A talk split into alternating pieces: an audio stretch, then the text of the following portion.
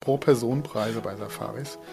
Äh, Budget okay. Safari ähm, kann man in Arusha zum Beispiel, äh, wenn man da jetzt als Backpacker unterwegs ist und möchte auch gerne Safari machen, dann gehe ich in Arusha, äh, klappe ich die Safari-Veranstalter ab, die haben da ihre Offices alle ähm, und frage nach, was eine Budget-Safari kostet oder ob die noch zwei, drei andere Leute zusammenbringen für eine Budget-Safari und dann kann man zu viert, fünft oder sechst ähm, mit einem Bodenzelt machen die meistens, also Camping ist es dann immer, auf einer ähm, Public Campsite in der Serengeti zum Beispiel eine äh, auch schöne Budget-Safari machen.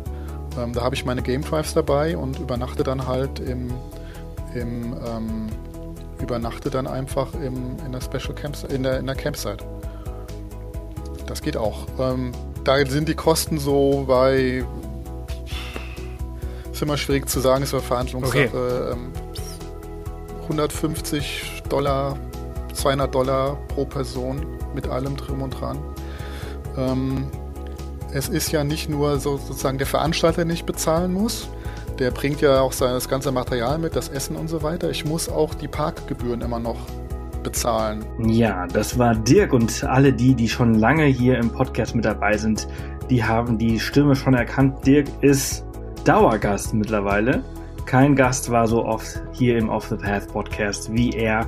Und äh, heute sprechen wir über Safaris in Tansania. Ähm, unglaublich, was er dort schon wieder alles zu erzählen hat. Wir haben bereits über ähm, eine Tour auf dem Amazonas äh, gesprochen. Und wir haben schon über Self-Drive-Safaris in Botswana mit Dirk gesprochen. Und heute geht es, wie gesagt, um Tansania. Und ich bin mir sicher, es war nicht das letzte Mal, dass er als Gast da war. Es ist immer unglaublich, macht immer unglaublich viel Spaß mit ihm über seine Abenteuer zu sprechen und er ist immer so toll detailliert und so gut vorbereitet wie wenig andere Gäste hier im Off the Path Podcast. Das macht die Arbeit mit ihm, das Aufnehmen mit ihm sehr, sehr angenehm, äh, weshalb ich äh, ja immer wieder mich freue, wenn er sagt, hey Sebastian, ich habe da eine Idee und ich habe da was erlebt.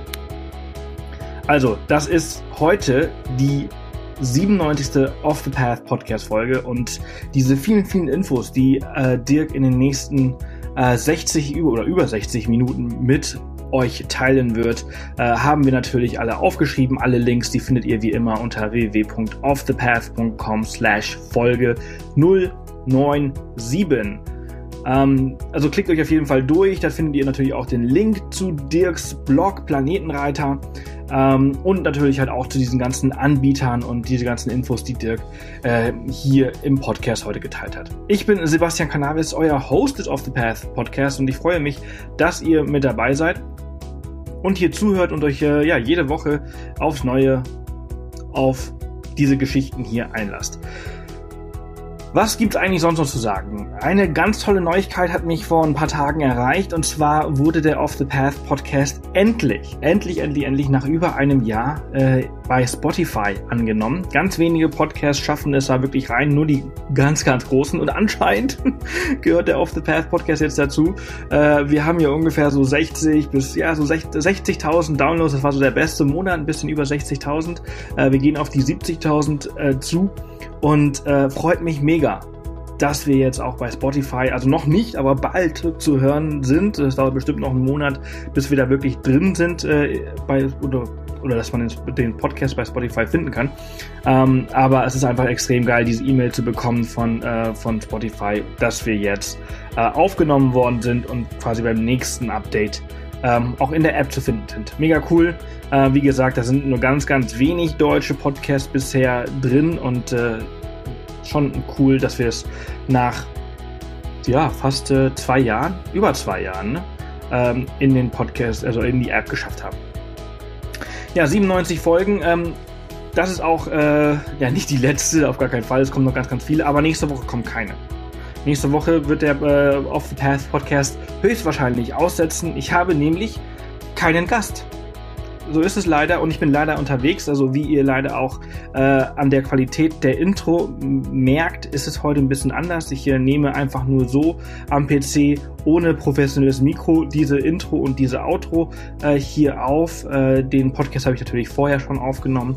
Ähm, zu Hause mit einem richtigen professionellen und äh, gutem Mikro. Als ich den Podcast aufgenommen habe. Aber wir sind gerade in Schottland und ähm, ich habe ungefähr so 20 Folgen in einem Ordner, der heißt wird nicht veröffentlicht. Ähm, da sind so alle so die schlimmsten Aufnahmen der letzten zwei Jahre drin. Äh, schlimm, weil oftmals Gäste sich nicht artikulieren können, sie können nicht sprechen äh, oder sie haben eine sehr, sehr monotone äh, Stimme.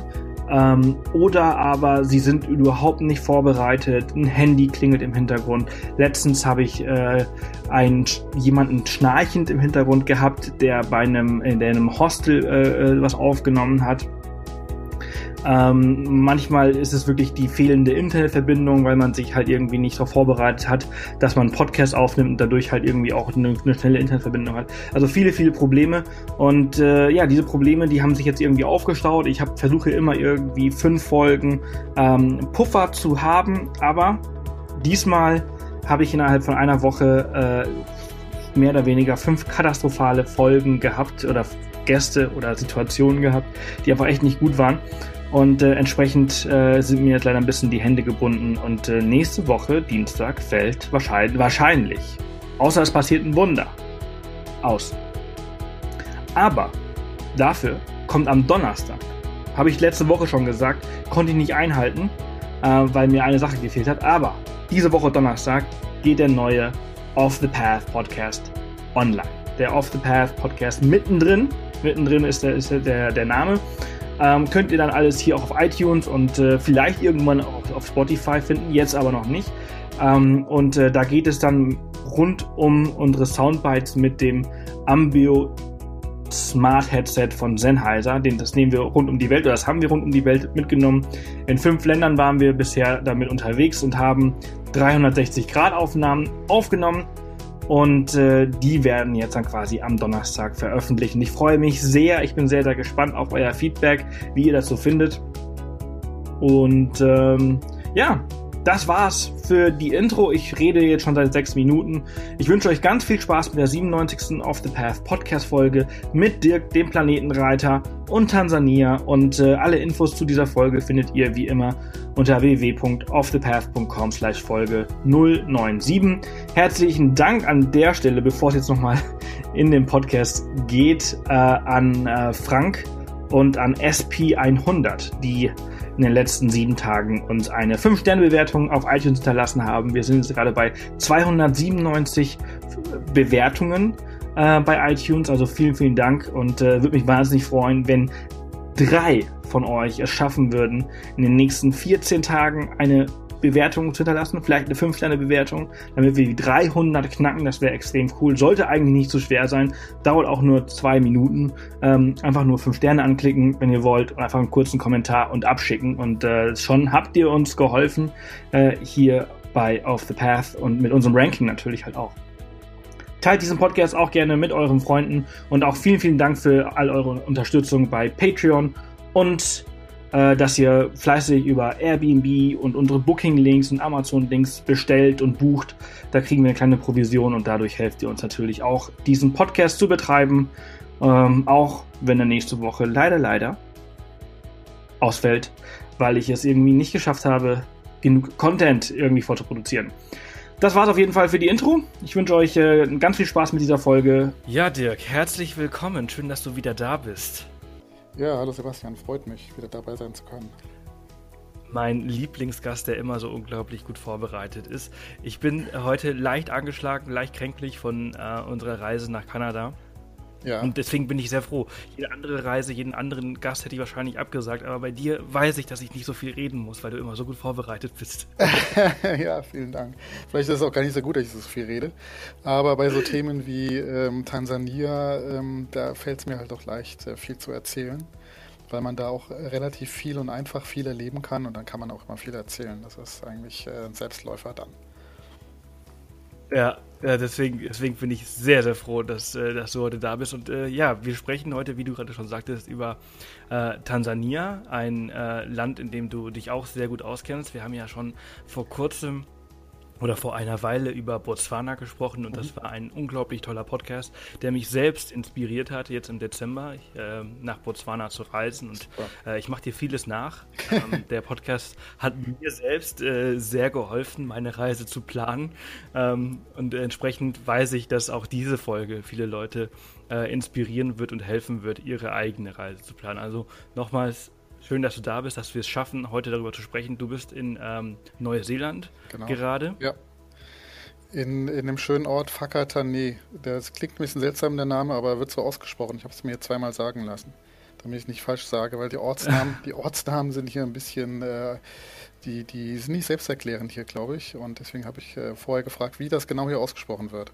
Das ist an der Ostküste der Nordinsel. Sag das mal zehnmal hintereinander. Ja. genau. Fucker, fucker, fucker. Ähm, yo. Also, äh, wir sprechen aber heute nicht über Fakatane und über Neuseeland, sondern wir sprechen über Tansania und eure Zeit dort und äh, eure Kilimanjaro-Besteigerung. Die habt ihr ja auch gemacht. Nee, die haben wir nicht gemacht. Ähm, ähm, ich weiß gar nicht, wo das herkommt mit der Kilimanjaro-Besteigung. Kilimanjaro-Besteigung, ich kann gerne was zu sagen. Ich habe äh, ja mal Safaris und sowas verkauft und kenne deswegen auch die, wie man eine Kilimanjaro-Besteigung äh, verkauft äh, oder wie man die macht. Ich aber habe es nicht gemacht.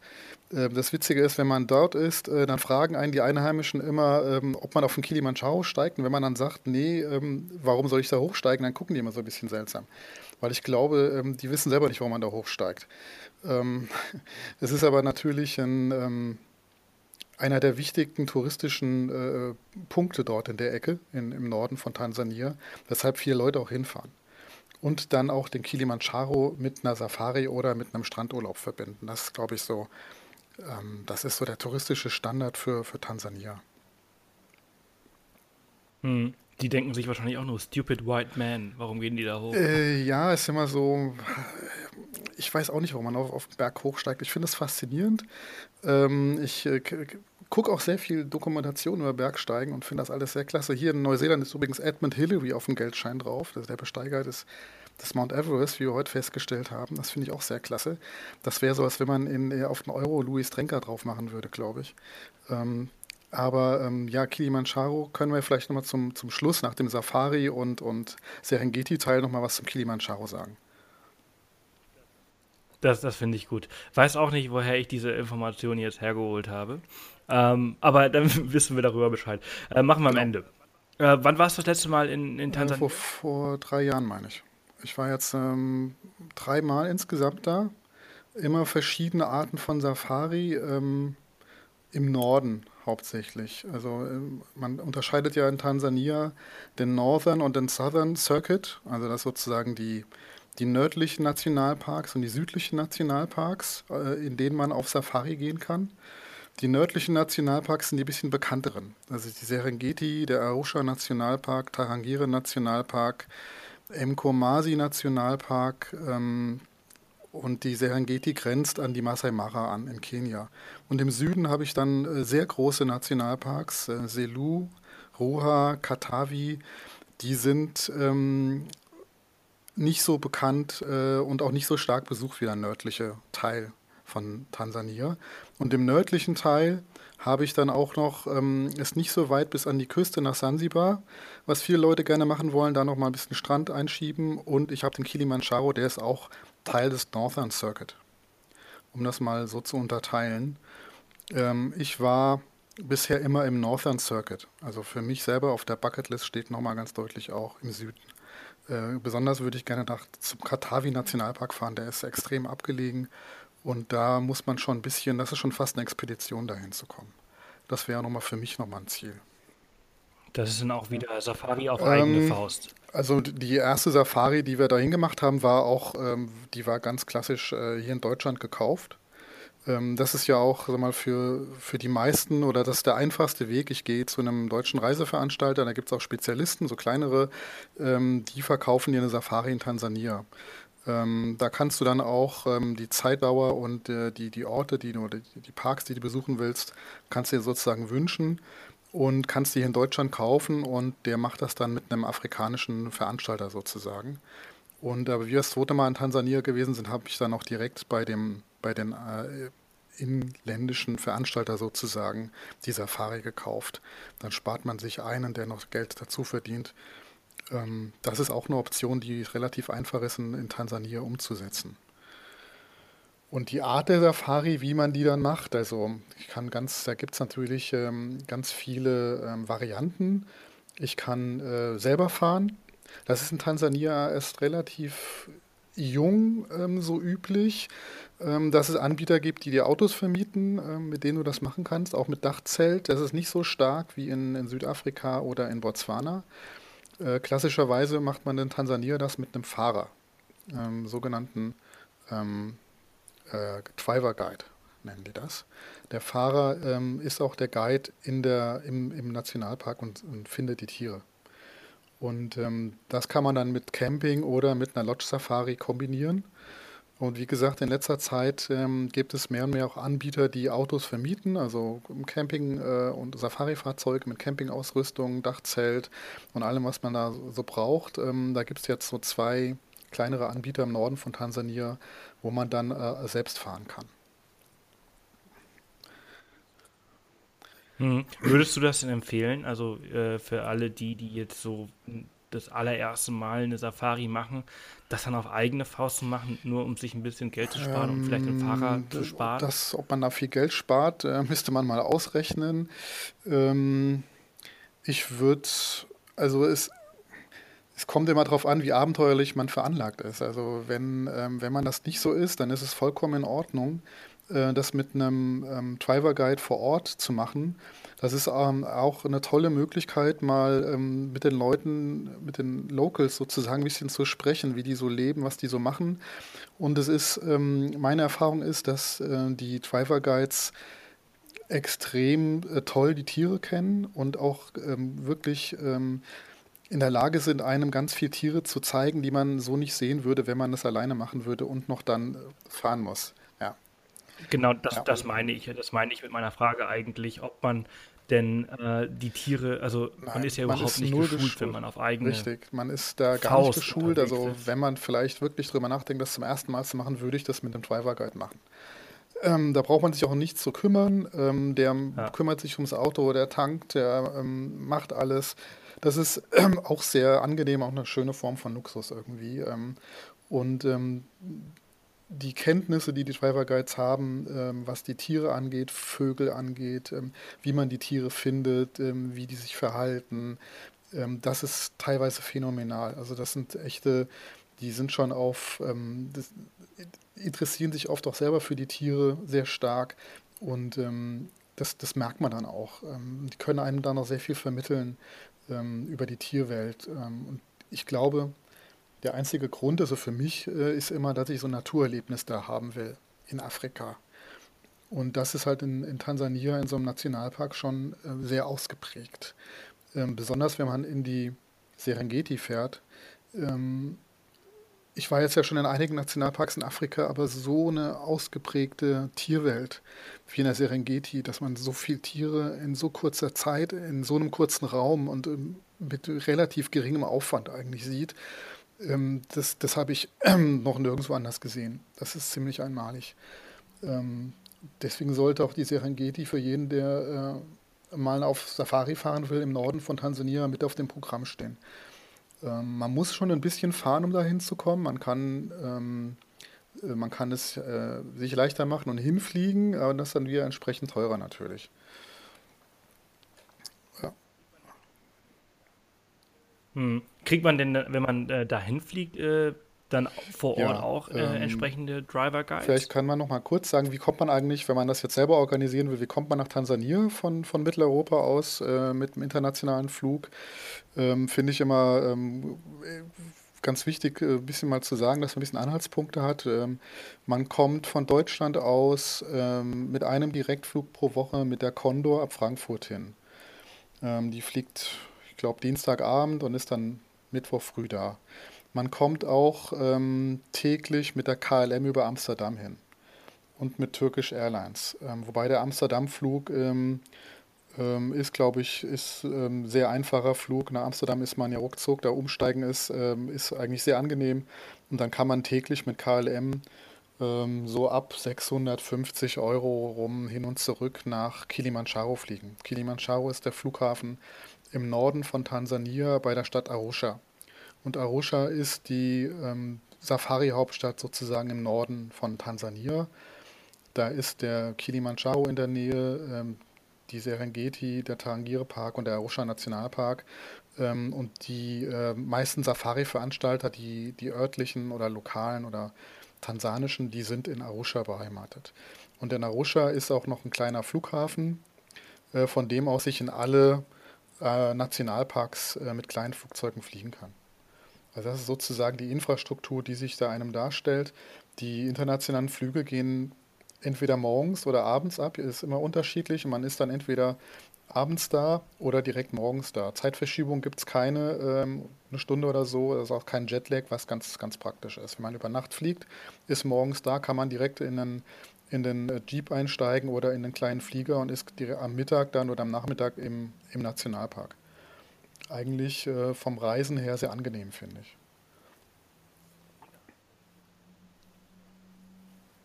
Mega angenehm. Ich wusste auch gar nicht, dass äh, Kilimanjaro selbst äh, einen Flughafen hat und dass äh, man von Europa halt auch mit diesen zwei Airlines da hinkommen kann. Ich hätte jetzt immer gedacht, ähm, dass man, man über kann, Dar es Salaam Man kann noch mit ähm, Katar fliegen, wer will, einen kleinen Umweg über den Golf oder man kann noch mit Ethiopian Airlines hinfliegen, über Addis Abeba. Ähm, das geht auch. Dar es Salaam ist eigentlich da muss man eigentlich nicht hin, wenn man äh, nach Tansania will. Wenn man in den südlichen, in die südlichen Nationalparks möchte, dann Dar es Salaam. Aber ansonsten muss man da nicht hin. Es gibt auch eigentlich nicht viel zu sehen in Dar es Salaam. Das ist eine sehr, sehr, sehr chaotische Stadt. Ähm, da kann man mal richtig schön lange im Stau stehen. Ähm, aber im Prinzip zu, zu entdecken oder zu, zu einem Grund, da, warum man da hinfahren sollte, gibt es eigentlich nicht. Also man, man kann sich das sparen und kann direkt äh, den Kilimanjaro ansteuern und kann mhm. da aussteigen. Man kann auch von dort nach Sansibar fliegen mit einem Inlandsflug. Das geht auch sehr einfach. Ähm, eineinhalb Stunden Flug von äh, Kilimanjaro nach Sansibar. Äh, und dann gibt es auch die Option, dass man über Sansibar zurückfliegt mit einem Gabelflug. Das geht auch.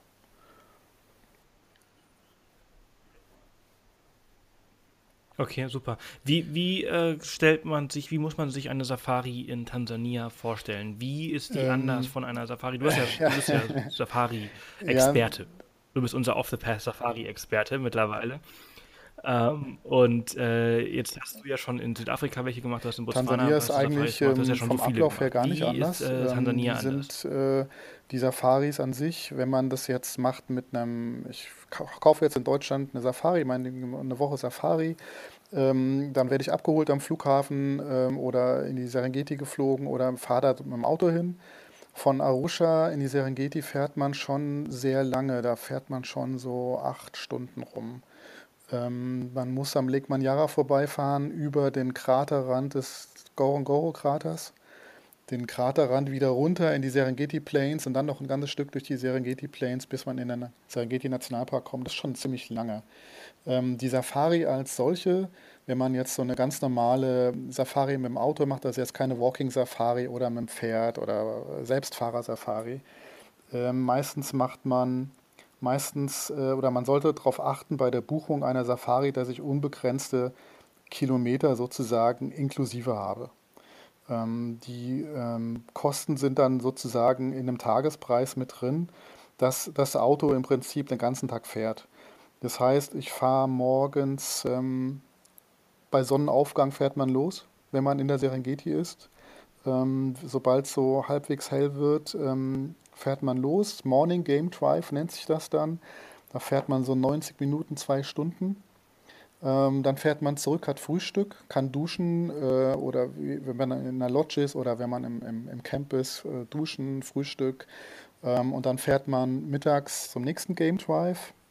Der geht dann so über die Mittagszeit. Da kriegt man meistens ein Lunchpaket mit und kann dann an einer Picknickstelle äh, aussteigen und sein Lunchpaket essen. Und dann gibt es noch den Afternoon Game Drive. Der ist dann im Prinzip ähm, bis kurz vor Dunkelheit. In der Dunkelheit darf in der Serengeti zum Beispiel kein, kein äh, touristisches Auto mehr fahren. Ähm, da gibt es keine äh, Nacht-Drives, äh, so wie in einigen anderen Nationalparks. Und äh, vor Einbruch der Dunkelheit ist man also dann wieder in der Lodge oder im, im, im Camp und kriegt Abendessen. Ähm, das sind also im Prinzip drei Game Drives, die, die man immer hat. Ähm, wobei der mittlere, also der, der in der Tagesmitte der Game Drive, äh, aus fotografischer Sicht kann man den eigentlich vergessen, finde ich. Äh, morgens und abends, das sind die mit dem schönen Licht. Ähm, wenn man in der Serengeti dann zum Beispiel, wenn die Sonne aufgeht und die so flach ähm, über die Grassteppe reinfällt, dann ist dieses berühmte Golden Light, was in der Serengeti manchmal gibt. Und dann habe ich so einen goldenen, orangefarbenen Schimmer auf allem drauf. Und da kann man dann auch sehr toll fotografieren und dann ist die Landschaft auch in so ganz warmes, orangefarbenes Licht getaucht und ist dann sehr schön.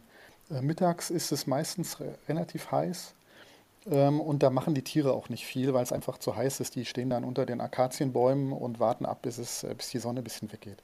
Ähm, da kann man auch nicht gut fotografieren, da ist alles unter so einer Dunstglocke irgendwie, so viele Staubpartikel in der Luft und ähm, das wäscht so die Farben raus aus allem, das viele Licht. Ähm, ist vom fotografischen her nicht so toll und die Tiere sind auch nicht so aktiv. Die sind eher morgens und abends aktiv. Ähm, das ist im Prinzip der, der klassische Ablauf von einer, von einer Safari, ähm, unabhängig, ob ich jetzt in einem Luxuszelt äh, bin, in einer, in einer Luxuslodge oder ob ich eine Budget-Safari mache mit einem Bodenzelt auf einer ähm, Public Campsite der Ablauf ist im Prinzip gleich.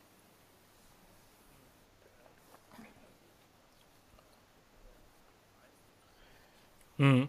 Äh, Luxus und Budget, ähm, was ist ähm, da der, der Preisunterschied und äh, wie, wie hoch, es also wie teuer ist wahnsinnig äh, teure Luxus, äh, Luxus-Lodges, die kosten 500.000 Dollar pro Person pro Nacht. Ähm, das gibt so Fly, ja, also Safari ist nach oben hin offen. Da gibt es auch Spezialanbieter, ähm, ähm, die da mit dem Hubschrauber hinfliegen und dann ein, ein, ein, Luxuszelt mit einem Busch aufmachen für, für drei Tage. Also nach oben hin ist offen. Wenn man im Lotto gewinnt oder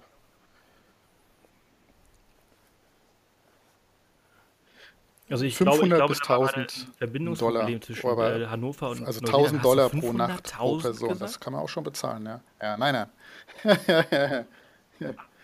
nee, nee, 500 bis 1000 Ach so. Äh, Dollar ähm, in dem Bereich kannst du das auch abspielen. Ähm, pro, pro, Nacht pro Nase. Immer, das sind immer pro Person Preise bei Safaris. Äh, Budget okay. Safari ähm, kann man in Arusha zum Beispiel, äh, wenn man da jetzt als Backpacker unterwegs ist und möchte auch gerne Safari machen, dann gehe ich in Arusha, äh, klapper ich die Safari-Veranstalter ab, die haben da ihre Offices alle ähm, und frage nach, was eine Budget-Safari kostet oder ob die noch zwei, drei andere Leute zusammenbringen für eine Budget-Safari. Und dann kann man zu viert, fünft oder sechst ähm, mit einem Bodenzelt, machen die meistens, also Camping ist es dann immer, auf einer ähm, Public Campsite in der Serengeti zum Beispiel eine äh, auch schöne Budget-Safari machen. Ähm, da habe ich meine Game Drives dabei und übernachte dann halt im, im ähm, übernachte dann einfach im, in der Special Campsite, in der, in der Campsite.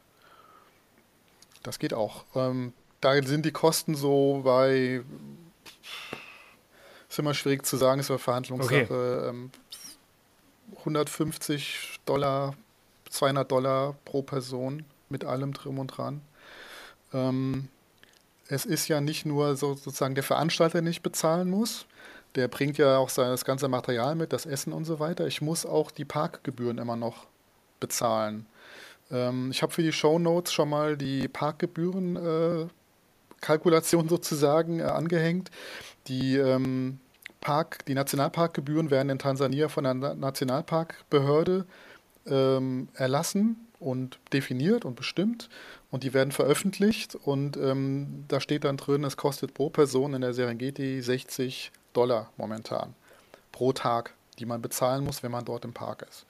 Wenn man campt, muss man nochmal 50 Dollar drauf tun. Ähm, das heißt, ich bin schon mit 110 Dollar an Gebühren pro Person mit dabei, ohne dass irgendwas passiert ist. Ähm, das ist also, das sind so die Grundkosten, die, die immer da sind, die, die gar nicht weggehen. Mhm. Also auch recht teuer, ne? Also da ist ja zum Beispiel in der Safari in, in Südafrika, allerdings in einem Game Reserve, ähm, deutlich günstiger. Richtig. Game Reserve ist ein äh, Privatgelände meistens. Ähm, und die können natürlich ihre eigenen Preise machen. Und deswegen ist das dann einfach anders bepreist. In Kenia ist es auch nochmal preiswerter. Kenia ähm, hat da so eine andere Preispolitik. Äh, Tansania möchte, glaube ich, eher so in die Richtung Botswana gehen. Also weniger Touristen im Land, weniger Impact auf die Natur und die Umwelt, auf die Tierwelt, dafür mehr Geld dalassen pro Person. Das ist eigentlich das Ziel, mhm. was, was, die, was die haben wollen. Ähm, es gibt sogar noch eine. Ist ja. auf jeden Fall sehr ja. vorbildlich und ich finde ich auch sehr, sehr gut, weil ähm, das sind alles noch wilde Tiere und das ist äh, deren ähm, natürliche äh, Umgebung und wir Menschen, wir stören nur und desto weniger Menschen da sind, desto besser.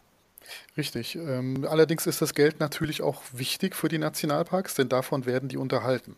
Also ohne die Touristen gäbe es auch keine Nationalparks ähm, und keine Tierwelt mehr, so wie sie sich jetzt darstellt. Als Klar. die ähm, Nationalparks, ähm, als zum Beispiel Bernhard Schimek, den kennen viele Leute aus Deutschland noch.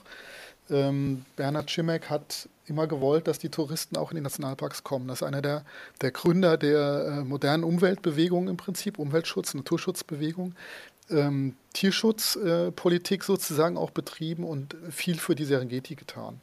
Und ähm, die, für den war immer wichtig, dass auch Touristen äh, dorthin kommen können, denn nur so ist auch irgendwie gewährt, dass die Tiere geschützt sind, wenn die Touristen dort ihr Geld lassen. Das ist manchmal etwas schwierig, wenn man an einer Serengeti ist und dann stehen da zehn, äh, zehn Land Rover vor einem Leopard, der irgendwo im Baum liegt äh, oder vor dem Löwenrudel ähm, stehen 15 ähm, Jeeps dann. Da fragt man sich dann schon, ob das so schön und sinnvoll äh, ist, aber das ist dann halt leider so. Das sind so ein bisschen die kleinen Schattenseiten des Ganzen. Wobei die Serengeti auch ähm, extrem groß ist äh, und die ähm, man auch Glück haben kann und ganz alleine den ganzen Tag beim Löwenrudel ist. Also das geht auch. Da muss man halt einen entsprechend guten Fahrer haben, der weiß, wo die Löwen gegebenenfalls zu finden sind.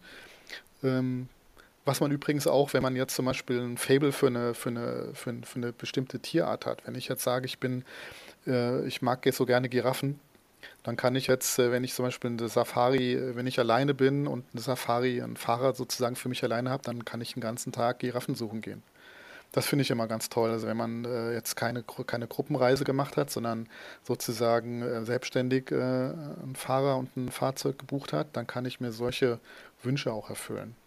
Ähm, oder Löwen jetzt, Löwen den ganzen Tag aufsuchen oder sowas. Das geht auch. Das, ähm, ja, es hört sich auf jeden Fall sehr, sehr geil an, weil also ich äh, habe ja bisher nur angefragt in Botswana. Jetzt äh, tendiere ich ja schon wieder ein bisschen zu Tansania. Auf jeden Fall werden wir eine Safari äh, diesen Dezember machen. Ähm, wie lange meinst du, brauchst, braucht man für eine Tansania-Reise? Wie viel Zeit sollte man mitbringen? Äh, in Botswana meintest du damals drei Wochen sollte man machen? Als Selbstfahrer, ja. Ähm, ähm, Tansania, ich, der Flug ist nicht so lang. Ähm, ich muss nicht so wahnsinnig viel umsteigen und so. Der Flug, die Flüge sind so acht Stunden. Ähm, da kann man schon ein bisschen Zeit sozusagen sparen mit der Anreise. Ähm, ist dann auch natürlich auch eine Budgetsache. Ich finde, für die Serengeti sollte man schon so vier, fünf Tage sollte man schon da sein. Und wenn man dann noch ähm, ein bisschen an den Strand will, dann bin ich so bei knapp zwei Wochen. Aber da kann man schon relativ viel sehen eigentlich. Also zwei Wochen finde ich äh, nicht zu kurz für Tansania, wenn man äh, sich jetzt. Okay, das ist auf jeden Fall gut. Ich meine, Botswana ist auch ein bisschen schwerer, ne? Weil da war ja immer so, man fliegt ja meist nach Johannesburg Richtig. und holt sich dann da einen Wagen. Ja. Und man braucht ja bis äh, Nordbotswana halt schon mal deine zwei Tage Fahrt. Also hin und zurück sind vier Tage Richtig, weg. genau. Botswana ist komplizierter. Ähm, ähm, Tansania ist näher einfach äh, an Deutschland oder an, an Mitteleuropa dran. Da komme ich leichter hin. Ähm, und die Infrastruktur ist so ein bisschen touristischer als in Botswana. Die sind schon sehr gut. Ähm, es gibt sehr viele gute Safari-Veranstalter vor Ort, die einen ratzfatz dorthin bringen, Sonderwünsche erfüllen können, die die Lodges organisieren oder die Camps. Ähm, das geht relativ schnell und ähm. Da muss man jetzt nicht so lange vorplanen. Es gibt Leute, die planen sehr lange äh, ihre Safaris vor. Ich finde, das muss man in Tansania nicht unbedingt machen. Die äh, Infrastruktur ist dort sehr gut und ähm, Das äh, ist übrigens noch ein Punkt, ähm, den ich noch erwähnen wollte. Falls Leute jetzt sagen, ja, aber ich kenne ja keinen Safari-Veranstalter, wie kann ich denn da buchen? Es gibt eine Association of Tanzania Tour Operators oder sowas heißt die. ich habe den Link in den, in den, äh, ich habe den Link eingepackt in die Show Notes. Das ist eine Organisation, da sind alle ähm, professionellen Tourveranstalter oder Safari-Veranstalter drin aufgeführt. Und alle, die ich dort finde, die kann ich im Prinzip anfragen und äh, sagen, mach mir mal einen Preis für äh, drei Tage Tarangire, vier Tage Safa äh, Serengeti und äh, Hin- und Rückfahren von Arusha aus. So einfach geht das im Prinzip. Und da kann ich dann auch relativ sicher sein, dass ich eine ähm, gut organisierte Firma bekomme, die, ähm, die das professionell handhabt. Ähm, das wäre so ein Tipp für die. Und du hast, die, du hast den Mittelmann zwischen in Deutschland, der nochmal irgendwie seine 20, 30 Prozent Den hättest du dann nämlich auch nicht mehr und ähm, das Geld geht dann sozusagen direkt ins Land, äh, was ich immer ganz gut finde. Ich muss jetzt nicht äh, einen deutschen, ja. deutschen Vermittler noch ähm, fett machen. Der Vorteil bei ähm. so einer, äh, bei, einer bei einem, bei einem äh, Driver Guide äh, ist natürlich halt auch, dass äh, du und ich als passionierte Fotografen und äh, viele äh, Zuhörer halt auch ähm, einfach hinten sitzen können und sich nur auf das Fotografieren konzentrieren äh, können und müssen und nicht auch noch auf ja. die Straße. Richtig, ein Riesen, ein Riesenvorteil ähm, und einfach, es kommen bessere Fotos bei raus. Das ist einfach, äh, wenn ich noch selber fahre und dann immer auch die Kamera in Anschlag irgendwie bringen und, und gucken und die Tiere finden, das ist sehr, sehr schwierig.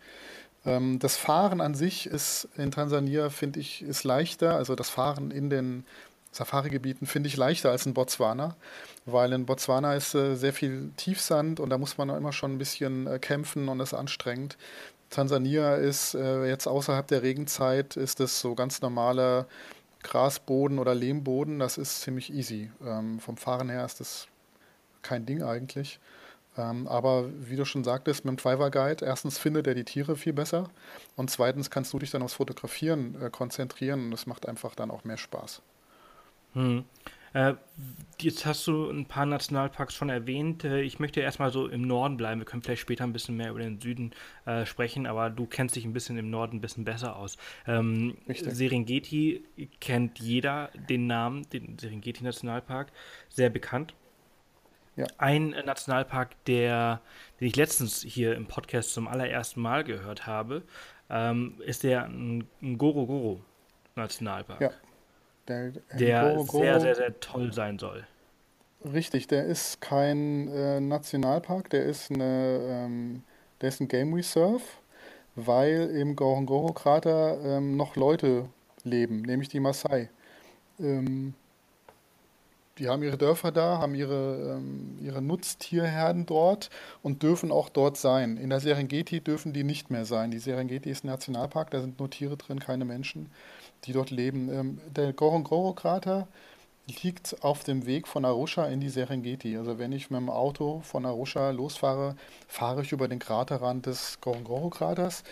Das ist ein ähm, Vulkankrater, ich glaube, das ist die größte Caldera ähm, des Planeten hat so ungefähr 20 Kilometer im Durchmesser. Und in dem Krater ähm, sind sehr viele Tiere, die äh, nicht migrieren, was ein Problem ist mittlerweile. Also die Gnus, die berühmte Gnu-Migration äh, in der Serengeti, die das ganze Jahr dort über äh, entlang mit circa einer Million Tiere dort entlangläuft, die gibt es im Ngorongoro-Krater nicht. Das heißt, die Gnus, die dort sind, bleiben dort. Ähm, die Viele Raubtiere bleiben dort auch mittlerweile, die Löwen dort. Äh, das Problem ist aber, weil die Maasai drumherum immer mehr werden und die Herden der Maasai immer größer, kommen die Löwen nicht mehr raus aus dem Krater, was zur Inzucht führt. Und die Löwenpopulation dort ähm, hat Probleme. Äh, vom, von der touristischen, ähm, vom touristischen Standpunkt aus ist der Krater schon ziemlich spektakulär. Ähm, mir persönlich ist er zu überlaufen. Ich finde ihn zu voll mittlerweile. Man sollte das eigentlich regulieren. Ähm, man kann, äh, wenn man zum ersten Mal in der Gegend ist, sollte man auf jeden Fall den Ngorongoro-Krater als Programmpunkt mitnehmen. Er liegt quasi auf dem Weg.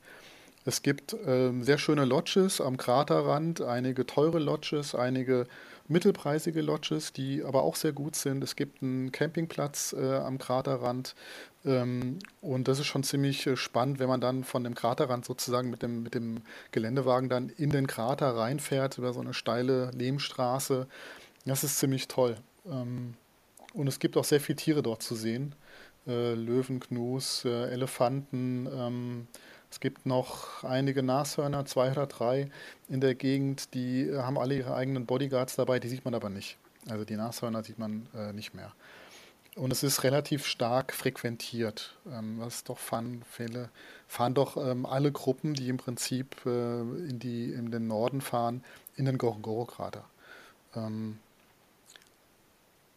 ja, Punkt. Ähm, wie gesagt, also ich ähm, mag die Serengeti lieber und die letzten Male haben wir den Grand Krater auch immer ähm, links liegen lassen sozusagen und sind direkt in die Serengeti gefahren. Aber das ist, immer, das ist irgendwie auch Geschmackssache. Hm. Ja, muss man vielleicht auch einfach einmal gesehen haben, um sich dann eine, eine Meinung äh, zu machen. Äh, ich, hatte, ich hatte gehört, dass einz, die einzigen Tiere, die es unten im Krater nicht gibt, sind Giraffen. Die haben den Weg darunter irgendwie nie geschafft. Die kommen nicht über den Kraterrand rüber, das stimmt. Die Elefanten äh, interessanterweise wandern auch. Die Elefanten kommen rein und auch wieder raus. Ähm, die Giraffen nicht. Die gibt es interessanterweise dann auf der, auf der anderen Seite sozusagen, gibt es sehr viele Giraffen, wenn man vom Gorongoro-Krater in Richtung Serengeti Plains fährt. Da ist dann so ein, so ein Feld, wo es ganz viele Giraffen gibt, äh, witzigerweise. Ähm, ja, aber in den Krater selber kommen sie nicht rein. Auch sehr interessant, was äh, die Natur so kann und was sie nicht kann, oder? Ähm, dass dann die Tiere mit den langen Beinen, die eigentlich überall hoch und runter könnten, ja. das halt irgendwie nicht schaffen. Ja, die sind nicht so geländegängig, glaube ich, die Giraffen. Ähm, ja, ja, ja. Äh, äh Thema, Thema Unterkünfte. Es gibt ja auch, äh, bei Unterkünften gibt es ja auch alle Preiskategorien. Ähm, wie finde ich denn in Tansania, auch besonders im Serengeti-Nationalpark, ähm, die passende Unterkunft für mich? Ja, im Prinzip ist es dann, was ich meinem, wenn ich ein, eine Reise buche, ähm, was ich für ein Budget habe und dann sage ich mittelpreisig, hochpreisig, äh, Budget. Ähm, die gibt es im Prinzip alle. Ähm, kann man auch googeln. Ähm, es gibt, äh, es gibt es gibt Public Campsites in der Serengeti, es gibt Special Campsites in der Serengeti. Ähm, das ist eine sehr tolle Sache, die Special Campsites. Die Public Campsites sind so an, ähm, an den hauptbefahrenen Wegen dort, in Seronera zum Beispiel, das ist im Zentrum der Serengeti, wo die meisten Tiere sind, wo, die, wo das Hauptquartier der, der Parkverwaltung ist und so weiter. Das ist Seronera. Da fließt so ein Flüsschen durch, da ist ein Wäldchen, ähm, viele Bäume. Ähm, da gibt es einen, einen Campingplatz, ähm, es gibt aber auch die Special Campsite. Das ist eigentlich nochmal, wie ich finde, immer, ich finde das einen tollen Tipp, die Special Campsites. Die Special Campsites ähm, vergibt nur die Parkverwaltung. Das heißt, äh, wenn ich jetzt selber buche, muss ich zur Parkverwaltung der Serengeti und sagen, ich hätte gerne eine Special Campsite. Oder ich mache das über meinen Reiseveranstalter und sage, ähm, buch mir eine Special Campsite, ähm, ich möchte da äh, zelten. Und die Special Campsites, die sind ähm, spezielle Plätze, äh, sehr schöne Plätze äh, am Fuß von einem Hügel oder von so einem Steinfelsen, wie sie äh, in der Serengeti sind, die sogenannten Kopis. Das sind diese flachen, ähm, meserartigen Steingewölbe aus dem Grasmeer, die kennt man so aus den Tierfilmen eigentlich. Die heißen Kopis, also holländisch kleine Köpfe, Kopis. Ähm, und da gibt es dann zum Beispiel am Fuß dieser Kopis, kann man dann sein Zelt aufschlagen oder sein, mit seinem Auto ähm, dann campieren oder seinem Safari-Veranstalter sagen, mach mir da ein Camp. Und ähm, da ist dann auch niemand anderes. Da ist man ganz alleine in der Wildnis. Keine Zäune, keine, ähm, es gibt auch keine Toiletten ähm, oder keine Duschen. Man muss alles mitbringen und ist dann aber dafür wirklich in der freien Natur. Da ist, äh, und die Tiere laufen dort auch dann vorbei und durch und ähm, das ist ziemlich toll. Special Campsites kosten nochmal extra. Ja, das, das ist, ist ja geil. extrem äh, spektakulär, wie ich finde. Da ist, ist äh, traumhaft schön. Also wer so ein bisschen dieses Out of Africa Erlebnis haben möchte, ähm, der muss eine Special Campsite nehmen. Ähm, die werden dann auch ähm, von der Parkverwaltung, wenn man dann in den Park hineinfährt und sich dort registrieren lässt bei der, bei der Parkverwaltung, äh, kriegt man die dann zugeteilt. Man kann die sich gar nicht aussuchen. Man kann ungefähr sagen, gib mir einen im Süden, gib mir einen im Norden. Ähm, aber den eigentlichen Platz kriegt man dann je nach Verfügbarkeit von der Parkverwaltung zugeteilt. Ähm, die sind dann auch gekennzeichnet mit so kleinen Holztafeln. Ähm, ähm und da ist man dann ganz alleine. Also da ist auch ähm, keine andere äh, ähm, Gruppe oder so in der Nähe. Also man ist dann tatsächlich wirklich alleine. Cool. Wie, wie, äh, wie schwer oder einfach ist es denn, an so eine Special Campsite zu äh, kommen? Das ist einfach ein Buchungsvorgang, den ich bei der Nationalparkverwaltung mache oder den ich über meinen Reiseveranstalter mache. Das ist überhaupt nicht schwer. Die sind und äh, entsprechend früh oder äh, kann man das dann auch irgendwie dann also wie, wie, wie weit vor, im Voraus muss ich denn das zum Beispiel ähm, planen, wenn ich sowas machen möchte? Kommt natürlich auf die, auf die Saison an. Ähm, Hauptsaison, in der Hauptsaison wird es wahrscheinlich schwieriger werden als in der Nebensaison oder in der Regenzeit. Ähm, ist, äh, es sind nicht so viele Special Campsites. Die sind manchmal tatsächlich auch schon von ähm, Spezialreiseveranstaltern oder sowas vorbelegt. Äh, möglichst früh kann man da, sollte man dann gucken, wenn man auf eine Special Campsite will, dass man die möglichst früh anfragt. Ähm, hm, Jetzt hast du gerade nochmal auch die Saisons angesprochen. Ähm, wann ist denn, ist denn, eine gute Zeit, um dahin zu reisen? Ähm, es gibt es gibt eine Hauptreisesaison, das ist so ähm, Dezember, Januar. Es gibt eine kleine und eine große Regenzeit, wobei die in den letzten äh, letzten Jahren sich auch immer verschoben haben durch, die, äh, durch den Klimawandel, ähm, ist das nicht mehr so äh, fest im Kalender justiert, wie das vielleicht vor, vor, vor, vor ein paar Jahren immer noch gewesen ist. Es gibt die Hauptregenzeit, die ist im März, April. Da ist der Park ziemlich leer an Touristen. Ich war mal da im Mai kurz nach, dem, kurz nach der Regenzeit hat es noch sehr stark geregnet. Da war so gut wie niemand im Park. Ähm, ähm, da ist das Wetter auch, muss man sich dran gewöhnen. Da regnet es halt einmal am Tag richtig stark. Ähm, der Boden ist sehr schlammig und da sind auch relativ viele Autos stecken geblieben. Ähm, ähm, dafür hat man den Vorteil, dass halt relativ leer ist, wie gesagt. Und ich äh, habe ganz viele riesige Landschaften quasi für mich alleine. Ähm, ansonsten ist eine, eine, gute Reisezeit dann so ein Stück nach der Regenzeit, äh, ähm, ab Juli, Juli bis ähm, Dezember sowas, bis die kleine Regenzeit beginnt, ist eigentlich so der, die klassische Reisezeit in der Serengeti. Ähm, die, die Migrats also so die, die, Sommerferien, die sind dann ja, da entsprechend die, voll. Ähm, Migration der, der Gnu- und Zebraherden, weshalb die meisten Leute ja dorthin fahren, das ist ja so das größte Spektakel, was es dort gibt, äh, im Prinzip. Die geht ja das ganze Jahr über. Also es ist nicht so, dass die äh, irgendwie aufhört. Das ist ja eine zirkulare Bewegung der, der Knuherden das ganze Jahr über, die dem, die dem frischen Gras folgen. Äh, es gibt da so einen Kalender ungefähr, wann die wo sind. Ähm, und diese spektakulären Flussüberquerungen zum Beispiel, die die Knus machen, die sind immer so im August in der Gegend rum, ganz grob gesagt. Ähm, nach, danach sollte man ungefähr, äh, sag mal, seinen, seinen Trip in die Serengeti äh, irgendwie ausrichten. Im, die Gnus sind so im September, Oktober sind die in der Masai Mara in Kenia. Das ist der nördliche Teil von der Serengeti, ähm, der heißt in Kenia Masai Mara, ist aber das gleiche Ökogebiet. Ähm, man sollte noch vielleicht dazu sagen, dass man zwischen Kenia und Tansania nicht hin und her reisen kann mit, ähm, mit einem Safari-Veranstalter. Die ähm, Grenze sozusagen zwischen der Serengeti und der Masai Mara ist, ist zu. Da kommt man nicht durch. Okay. Äh, ist ja so wirklich ein psychischer, äh, also ein Zaun oder äh, darf man da einfach nicht rüberfahren? Nee, das ist kein Zaun. Die Tiere laufen ja durch. Ähm, die, die Migration muss da ja, ja durchlaufen. Ähm, äh, nee, es ist einfach so, dass die Kenianer nicht die tansanischen Reiseveranstalter im Land erlauben und umgekehrt. Und deswegen, mhm. wir haben das mal gemacht, äh, wir haben das mal organisiert, man muss dann aber den Safari-Veranstalter wechseln. Das heißt, man fährt mit dem Kenianer bis, oder umgekehrt, Tansania zur Grenze, der hört dann auf und dann steht an der Grenze der andere und fährt einen mit einem weiter. Ist ein bisschen, ist ein bisschen komplex zu organisieren, geht aber auch. Okay, und wie aber innerhalb des? Parks geht es nicht. Ähm, es gibt, ich glaube, sogar einen Reiseveranstalter in Deutschland, der das im Programm hat. Man muss dann aus dem Park rausfahren an die Grenzstation, dort wechseln ähm, und dann wieder über die Grenze zurück äh, in den Park zurückfahren. Aber man kann innerhalb des Parks kann man nicht wechseln. Man muss ja mal raus, wechseln, reinfahren. Ähm, das ist umständlich, das macht auch keinen Sinn. Das ist zu kompliziert und zu teuer. Also ähm, es ist nicht empfehlenswert. Ähm, wenn man in Tansania in der Serengeti ist, sollte man dort bleiben. Man kann wechseln nach Kenia, aber es ist aufwendig. Und aufwendig Könnte man äh, rein theoretisch auf eigene Faust das machen? Ähm, kann man nicht, weil ähm, man müsste dann ein Auto haben, was weder eine tansanische noch eine kenianische ähm, äh, Kennzeichnung hat. Also man ah, müsste okay. in, Süd, in, Südafrika losfahren oder in Botswana losfahren.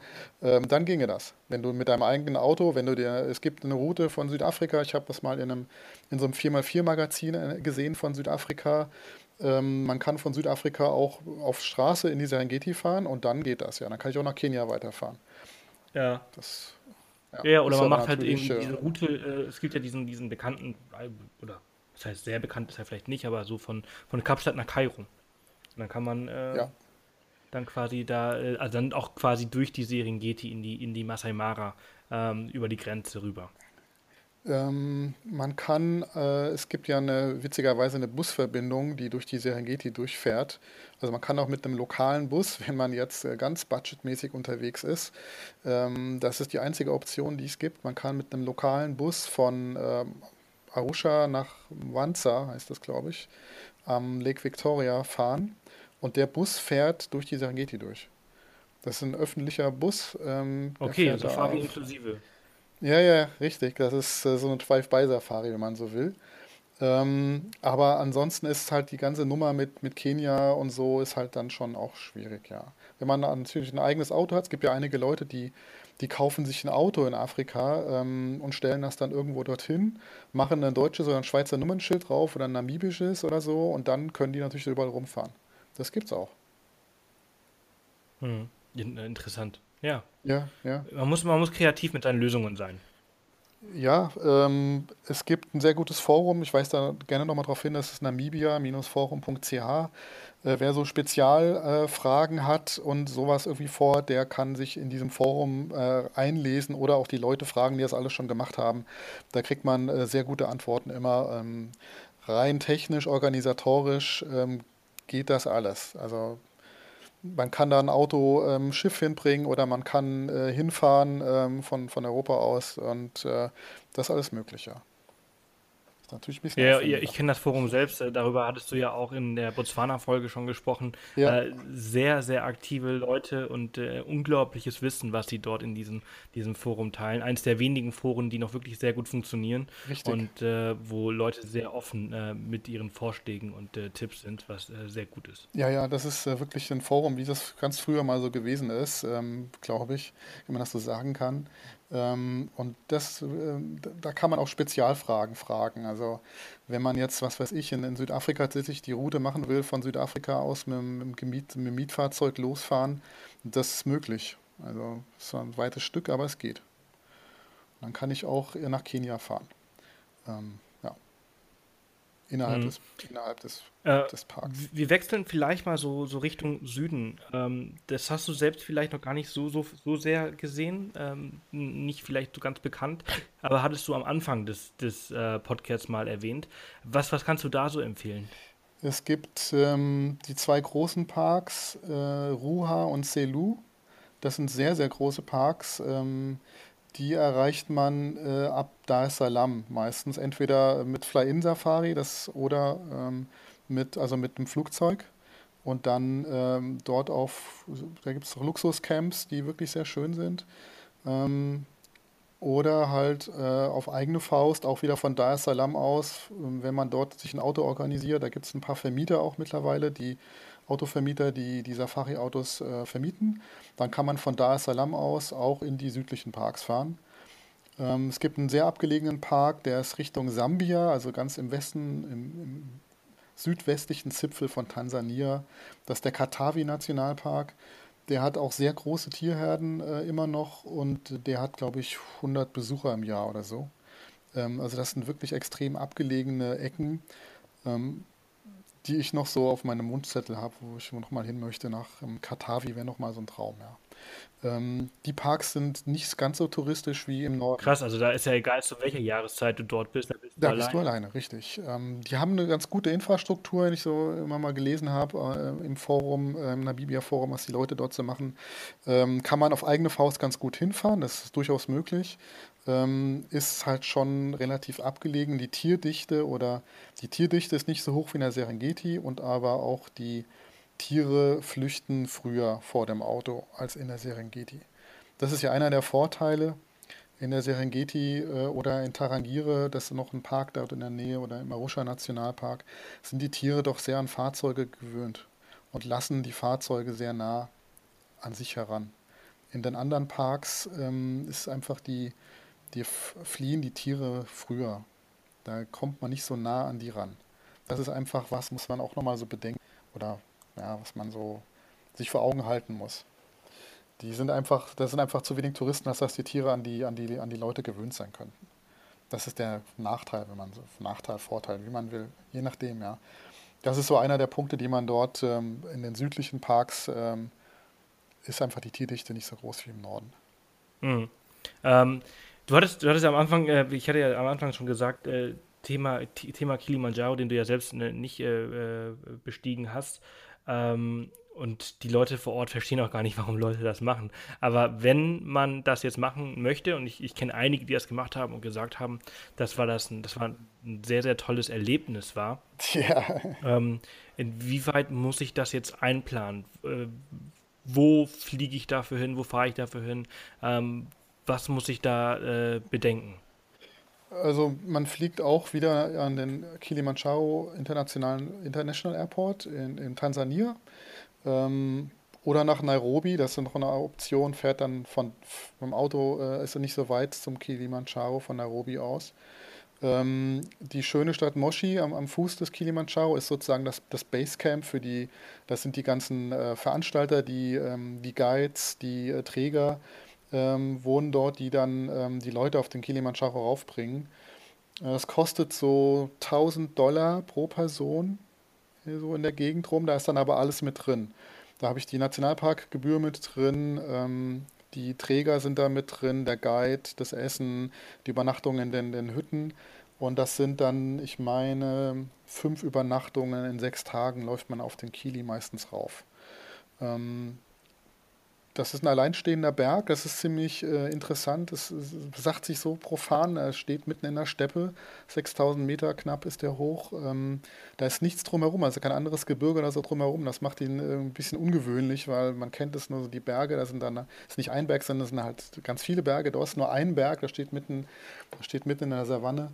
Ähm, die Anforderungen, da hochzusteigen, ich, weil ich selber noch nicht da war, kann es nicht sagen. Es muss relativ anstrengend sein. Es ist auch Alpinklima dort dann ab 4000 Meter oder so. Da ist schon sehr kalt auch nachts. Äh, und es ist dann auch relativ ähm, in der hohen Luft, schläft man nicht mehr so gut. Und ähm, man kann das ja nicht trainieren vorher, die hohe Luft. Also da muss man auch gucken, dass man keine Probleme mit der Höhenkrankheit bekommt.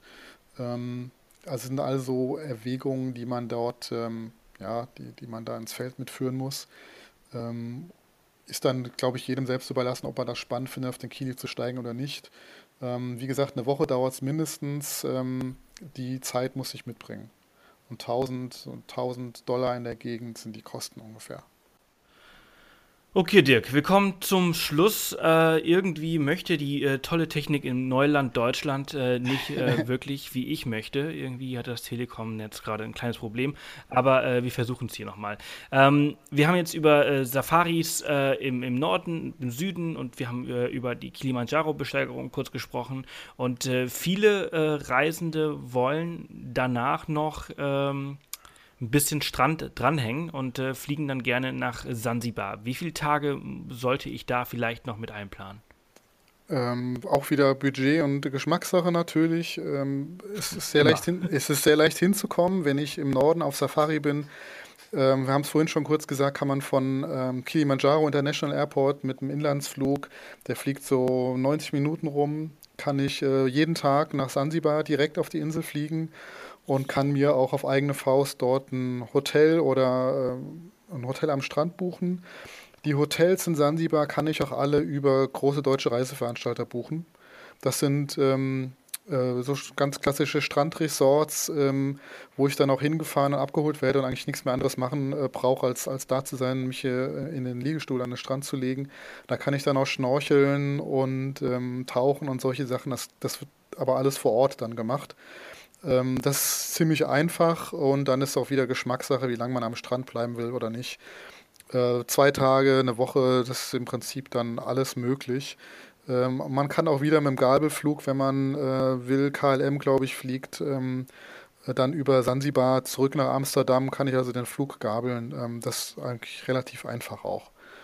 Ähm, vielleicht nochmal was zu Tansania generell, das haben wir gar nicht so gesagt. Ähm, was das Land so ausmacht, sind natürlich die wahnsinnig freundlichen und, und hilfsbereiten und netten Menschen, die dort, die dort leben, ähm, die ähm, auch versuchen, den Touristen sozusagen ein, ein, tolle, ein tolles Urlaubserlebnis zu bescheren, die sehr professionell und, und freundlich arbeiten und agieren.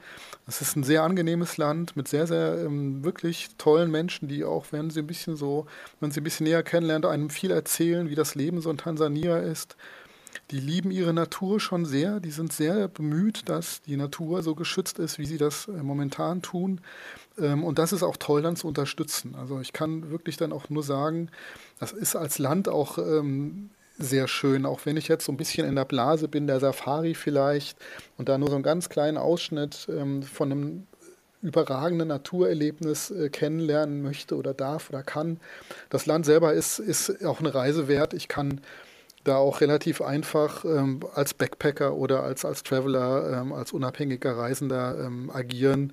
Es ist ähm, meiner Meinung nach nicht gefährlich. Ähm, es ist, hat eine gute touristische Infrastruktur. Ich komme mit Flugzeug oder mit dem Bus, äh, ähm, komme ich überall ganz gut hin. es gibt viel zu sehen dort, äh, Exotik, die Seen kann man noch sehen, man, äh, die kleineren Nationalparks, wo man die Schimpansen sehen kann. Oder ähm, im Landesinneren ähm, Städte gibt es nicht so viel, kulturelle Denkmäler auch nicht. Es ist Natur im Prinzip, die man da besuchen kann. Ähm, und das macht Tansania aus. Ähm, es ist sehr groß, aber es ist auch eigentlich einfach zu bereisen. Das finde ich ist so, glaube ich, ähm, das kann man, glaube ich, als Schlusswort ganz gut stehen lassen, dass man eben nicht nur so in dieser Blase der Safari-Welt und das Naturerlebnis dort sein kann, sondern dass das Land auch noch ein bisschen mehr darüber hinaus zu bieten hat und dass es durchaus lohnenswert ist, dorthin zu fahren, das zu erleben. Toll, Dirk, vielen, vielen Dank. Das äh, war ein tolles Schlusswort und äh, das lasse ich jetzt auch einfach so stehen. Und ich bedanke mich herzlich dafür, dass du äh, dir mal wieder so viel Zeit genommen hast äh, für, für mich und für uns. Sehr gerne. Und für dieses tolle Land. Das äh, hört sich äh, grandios an und ja, ich bin mir sicher, du hast viele inspiriert. Dein Blog haben wir natürlich auch in den Show Notes äh, verlinkt und äh, ich wünsche dir noch eine ganz, ganz tolle Reise. Du bist seit äh, Monaten unterwegs, ähm, jetzt gerade in Neuseeland. Was steht als nächstes an? Ähm, ja, wir, wir, reisen ja immer so ein bisschen planlos ähm, oft oder planen relativ kurzfristig. Wir sind jetzt auf der Nordinsel, campen dann zwei Wochen auf der Südinsel ab, ähm, wann? Ab Montag, glaube ich ähm, und ähm, fahren zwei Wochen im Camper in der Gegend rum und dann ist die Reise im Prinzip nach drei Monaten vorbei ähm, und dann gucken wir, ob wir nochmal eine Woche Japan äh, zum, als Kontrastprogramm so ein bisschen ranhängen und das sehen wir dann aber, das ist dann so ähm, der Schlusspunkt sozusagen. Jetzt hier in Neuseeland, ähm, Südinsel, zwei Wochen Camper, ähm, Campingplatz, ein bisschen Basic wieder alles machen, da freuen wir uns drauf. Das äh, hört sich toll an. Die Südinsel ist wirklich ein Traumort. Also es hat mir damals sehr, sehr gut gefallen. Ist äh, schon zwei Jahre her, aber ähm, es lohnt sich. Ich äh, bin mir sicher, ihr werdet sehr viel Spaß haben. Ich wünsche dir auf jeden Fall alles Gute, viel Erfolg für die Weiterreise und äh, bis bald. Danke. Ja, Tschüss. danke dir. Mach's gut. Tschüss. So, das war's die 97. Off the Path Podcast Folge mit Dirk. Er ist einfach ein grandioser Gast, der unglaublich gut vorbereitet ist. Ich finde das total geil. Und äh, ja, Tansania, wie sieht es bei euch aus? Seid ihr jetzt auch total heiß drauf, irgendwie Tansania zu bereisen und dort eine Safari zu machen?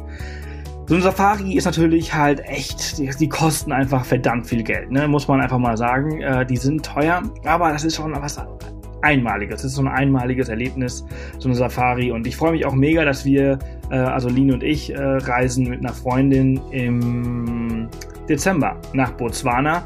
Das ist auch durch die Inspiration von Dirk tatsächlich gekommen. Wir haben ja zusammen, muss ich mal genau schauen, wann wir das gemacht haben. Ähm, wir haben, ich glaube, die 85. Ähm, gar nicht wahr, die 89. Off the Path Podcast Folge, also hört euch die auch gerne nochmal an. Die 89. Off the Path Podcast Folge war damals mit Dirk am 15. August. Und äh, da hat er mich quasi auch so inspiriert, äh, mal Botswana zu besuchen. Und äh, heute hat er mich auf jeden Fall inspiriert, Tansania zu besuchen. Hört sich auch auf jeden Fall echt geil an. Ich bin sehr gespannt, äh, ob und wie er euch inspiriert hat. Also schreibt mir dazu auch gerne. Und wenn ihr ähm, irgendwelche Tipps habt oder irgendwelche Wünsche für den Podcast, was ich demnächst so alles aufnehmen soll, oder ihr wollt selbst hier dabei sein und seid entsprechend vorbereitet, damit das nicht normal passiert, dass ich meine Woche ähm, ausfallen lassen muss. Es ist übrigens in zwei, über zwei Jahren sind nur zwei Wochen ausgefallen. Ähm, und einmal, weil ich einfach nicht konnte, weil ich krank war und unterwegs war. Und äh, einmal äh, jetzt, weil ich äh, leider das Pech hatte, dass ich äh, viele, viele Probleme hatte beim Aufnehmen. Ähm, also wenn ihr irgendwelche Tipps habt, äh, ein paar von euch haben mir letzte Woche auch schon geschrieben. Vielen, vielen Dank dafür. Einfach eine E-Mail an podcast.offthepath.com schicken ähm, die lese ich auch alle, ich antworte auch auf alle und äh, wenn ihr da irgendwelche Tipps habt oder irgendwelche Wünsche, was ihr gerne hier im Off the Path Podcast hören wollt oder irgendwen empfehlen wollt, der mit mir einen Podcast aufnehmen soll, dann schreibt mir, wie gesagt, auch gerne über andere Kanäle und äh, ja, lang genug ist diese Folge. Ich habe jetzt auch richtig viel alleine hier im Monolog geredet. Ich hoffe, es hat euch gefallen. Wie gesagt, ich würde mich wahnsinnig freuen, wenn drei von euch es schaffen würden, in den nächsten 14 Tagen uns eine Bewertung zu hinterlassen hier auf iTunes, ähm, damit wir die 300 äh, Bewertungen äh, knacken. Das wäre total geil. Und äh, ja, die vielen Bewertungen, regelmäßige Bewertungen und neue Abonnenten helfen auch, damit wir in den Charts immer weiter nach oben ähm, ranken. Das würde mich wahnsinnig freuen, wenn ihr ähm, mir und uns dabei helft und denkt dran, am Donnerstag geht der neue Mittendrin Podcast online. Ich werde hier auch noch eine kleine Erinnerung hochladen, die ich für 24 Stunden drin lasse. Es wäre total geil, wenn ihr dann auch mit dabei seid und euch den sofort abonniert und runterlädt und vielleicht auch sogar eine Bewertung hinterlasst. Und ihr könnt sogar was gewinnen. Ein paar richtig coole Kopfhörer von Sennheiser habe ich klar gemacht. Und ja, bis dahin, ich wünsche euch eine ganz, ganz tolle Woche. Wir hören uns am Dienstag auf einem anderen Kanal und äh, hier bei Off the Path wahrscheinlich erst in 14 Tagen wieder.